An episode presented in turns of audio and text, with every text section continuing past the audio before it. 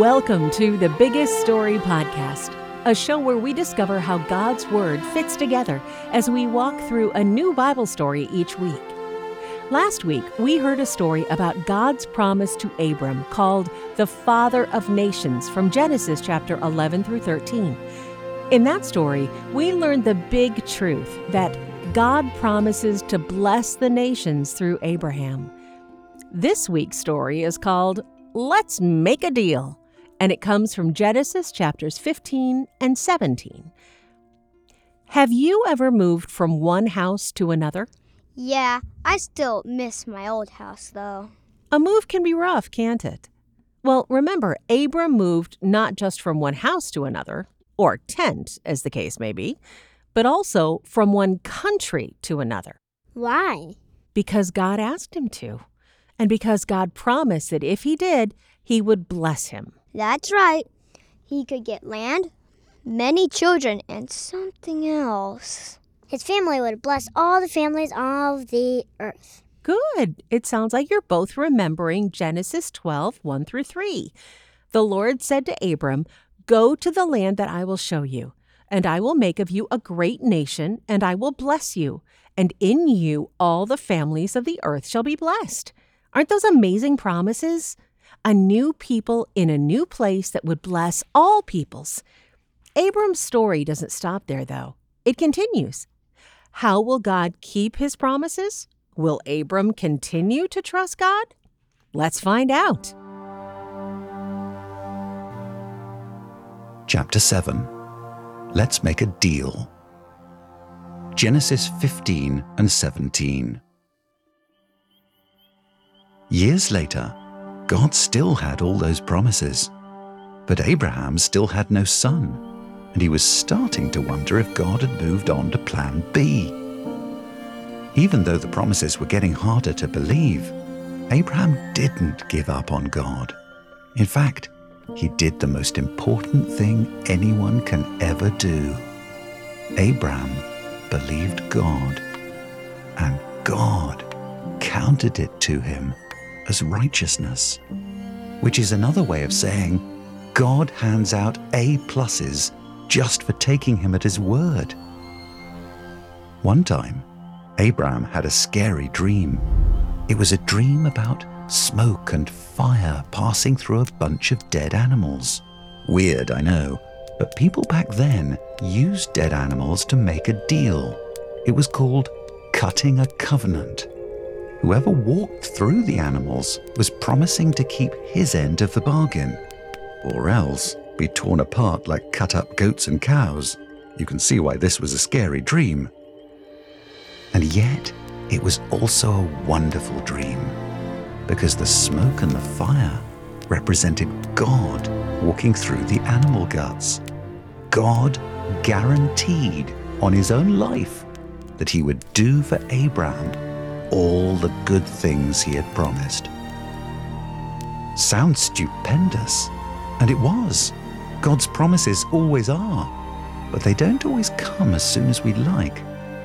When Abraham turned 99 years old, he didn't have great grandkids to celebrate with him, or grandkids, or kids of his own. Not a one. He probably didn't even have a pet goldfish. But that didn't stop God from making more promises. I'll give you a son.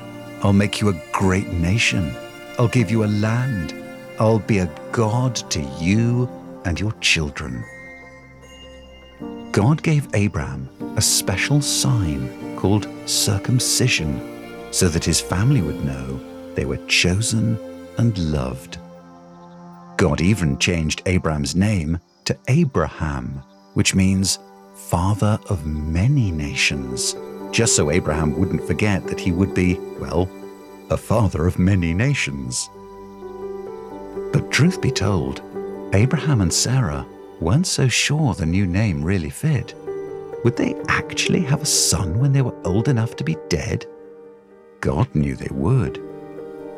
And so he kept telling the old couple the same thing over and over the one thing they needed to hear, and the one thing we have a hard time hearing. Just trust me.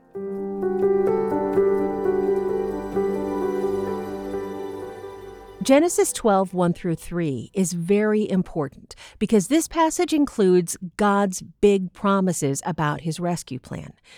Genesis 15, 6 is another very important verse because it tells us how we benefit from that rescue plan. It says, Abraham believed the Lord, and he counted it to him as righteousness. What's righteousness? Oh, I know that. Righteousness means being made right with God. But how could someone like Abraham, a sinner, be counted righteous? How could he be made right with God? Those are great questions. Well, the Bible is telling us that it's on the basis of belief. When Abraham believed God's promise, he was counted as righteous. He wasn't counted righteous because he was such a good person.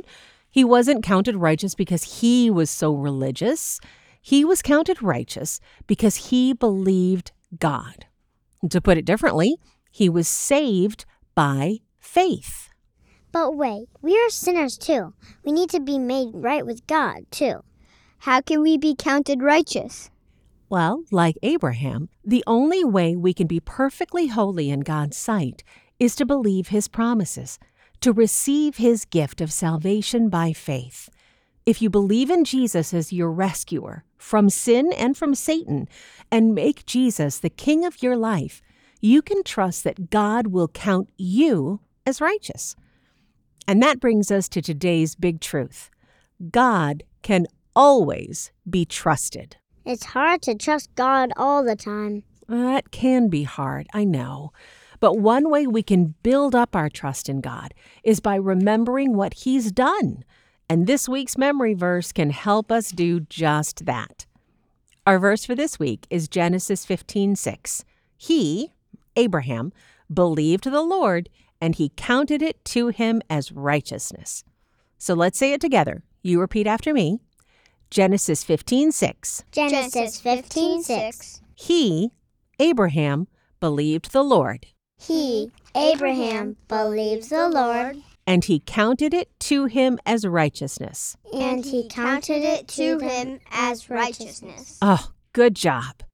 Now, I'm going to be praying that as you work on learning that verse, that you, like Abraham, will believe the Lord because that will be counted to you as righteousness. Let's pray right now that God will help all of us to increase our trust in Him. Oh Lord, help us to believe your word and help us to be patient when we aren't sure what's going on or what to do. Amen. Thanks so much for listening to the Biggest Story podcast. If you enjoyed this episode, share it with a friend so that they can learn more about the big story of the Bible too. You can visit thebiggeststory.com to download coloring pages and activity sheets for today's lesson. There you'll also find other resources like memory verse cards, posters, videos, and more. The Biggest Story podcast is a production of Crossway.